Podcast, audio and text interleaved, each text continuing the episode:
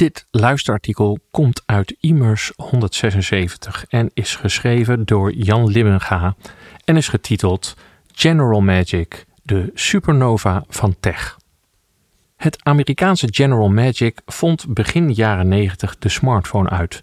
Aanvankelijk als geheim project van Apple in een tijd dat internet, wifi, 3G en aanraakschermen nog moesten worden uitgevonden.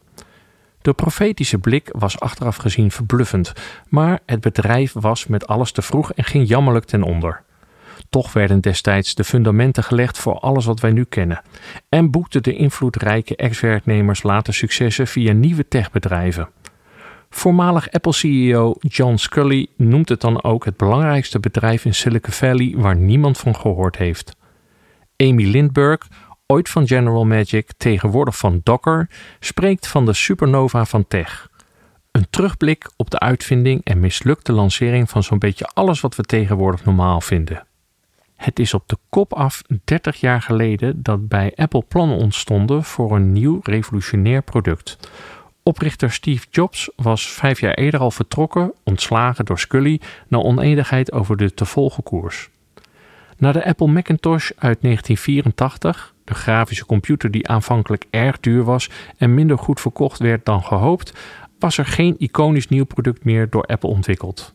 In 1988 was Mark Porat bij Apple gekomen, een visionair die bij het Toekomstinstituut Aspen Institute had gewerkt en bij Stanford Universiteit de doctoraalstudie de Information Economy had geschreven.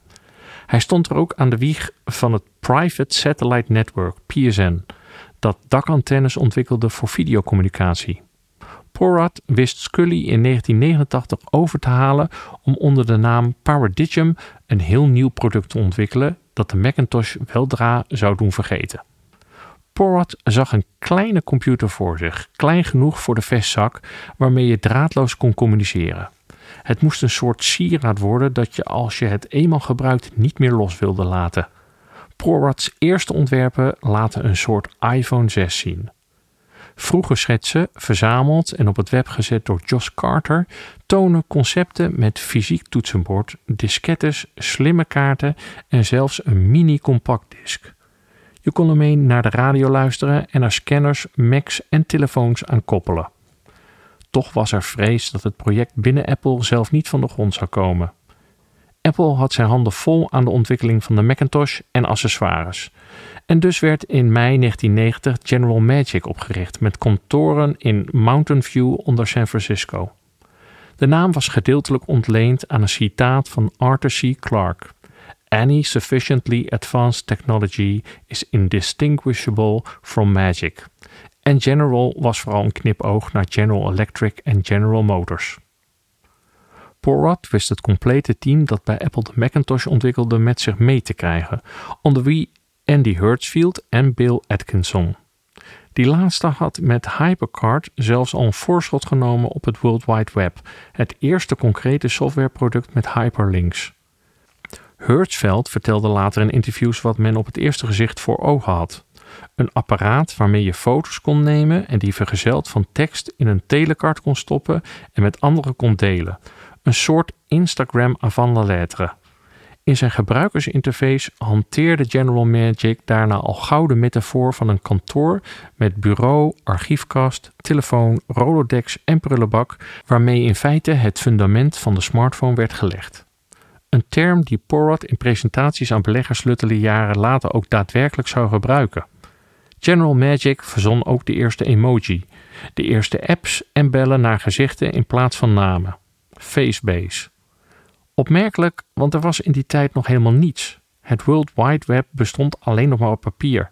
In Nederland was nog maar kort tevoren een analoog smalband FM-netwerk voor autotelefonie in gebruik genomen en niet eerder dan in 1991 werd in Nieuwegein het IEEE 802.11 netwerkprotocol ontwikkeld dat pas vele jaren later als wifi bekend zou worden en vanaf 1999 in laptops gebruikt werd.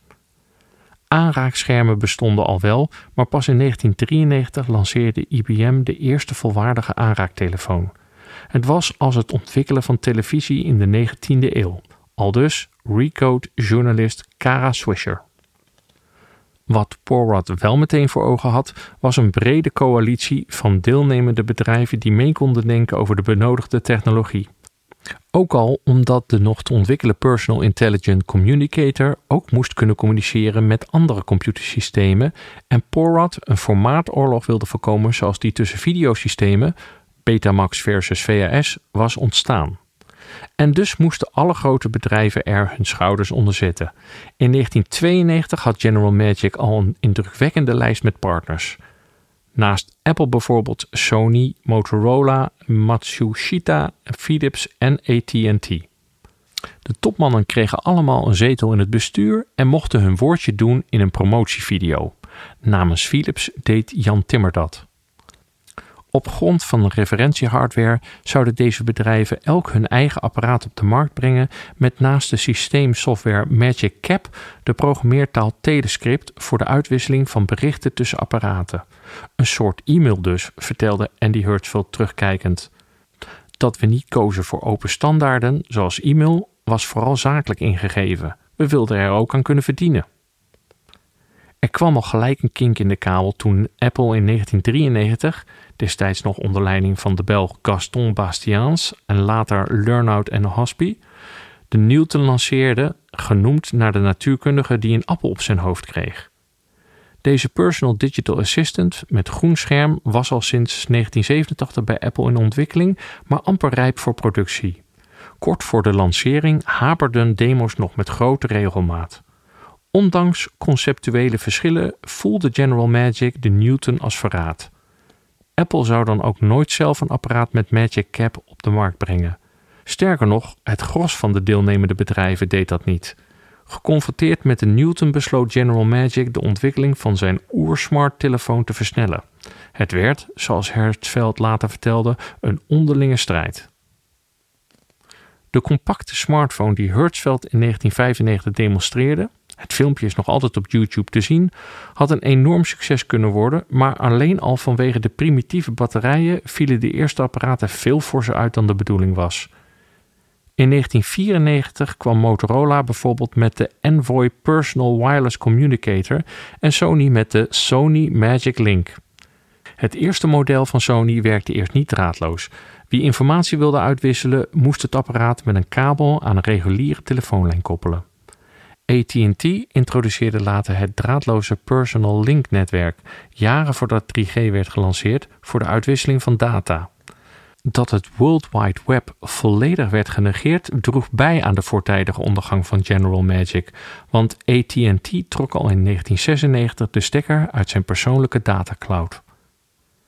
Zover was het nog niet in februari 1995 toen General Magic, ruim voor de legendarische IPO van browsermaker Netscape, naar de beurs ging en maar liefst 96 miljoen dollar ophaalde. De waarde van het aandeel verdubbelde kort na de beursgang. Het bedrijf had destijds nog geen enkele omzet van betekenis. En die zou er ook niet meer komen. De apparaten vonden nauwelijks aftrek. Van de Magic Link werd niet meer dan 3000 exemplaren verkocht, zoals ook Apple's Newton Message Pad zou floppen. Over de periode 1997-2001 leed General Magic een cumulatief nettoverlies van 177,5 miljoen dollar op een totale omzet van 24,5 miljoen dollar. In 1998 nam Microsoft voor 6 miljoen dollar een belang in General Magic en verkreeg daarmee het recht de spraaktechnologie van het bedrijf te gebruiken. De spraakinvoer kon bijvoorbeeld worden gebruikt bij een groot aantal toepassingen, zoals een Voice User Interface, een VUI. In 2002 viel Doek definitief. 200 miljoen dollar aan investeringen gingen in rook op. General Magic uitgetoverd, noteerde destijds de vaktijdschriften. De patenten werden nadien geveld door de rechtbank en grotendeels opgekocht door Microsoft-oprichter Paul Allen. Hij passeerde daarmee Andy Hertzfeld, die er ook geld voor wilde betalen. Toch duurde het niet lang voordat anderen in de gaten hadden hoe je het wel goed moest doen.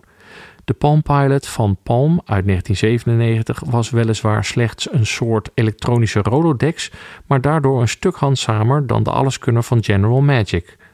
Research in Motion, RIM, lanceerde in 1999 al een semafoon waarmee ook mail kon worden binnengehaald.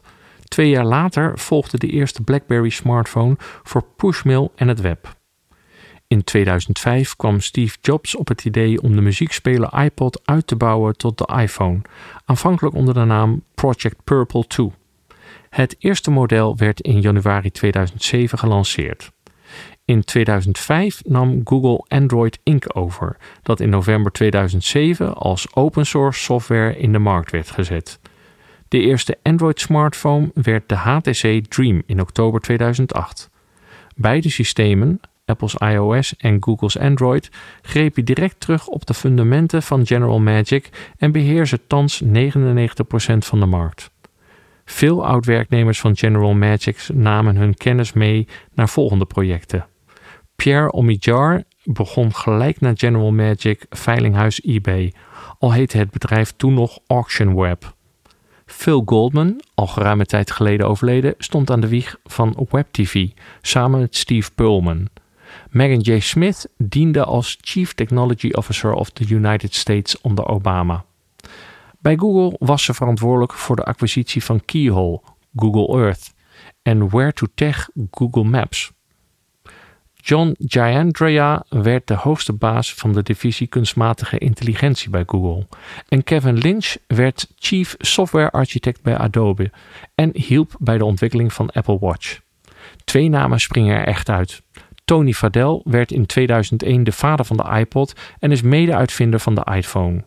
En dan was er Andy Rubin, bedenker van Danger Hip Top en oprichter en uitvinder van Android. Fadell en Rubin zaten bij General Magic slechts enkele meter van elkaar verwijderd en zijn de grondleggers van de hedendaagse smartphone. Geen van de betrokkenen kijkt met wrok terug op het avontuur dat maar enkele jaren duurde. Zo blijkt uit de enkele jaren teruggemaakte documentaire General Magic. Falen is belangrijk voor evolutie, zo vertelde Fadell vele jaren later in interviews. Als je niet faalt, ben je niet tot het uiterste gegaan. Je moet de vlinders in je buik voelen.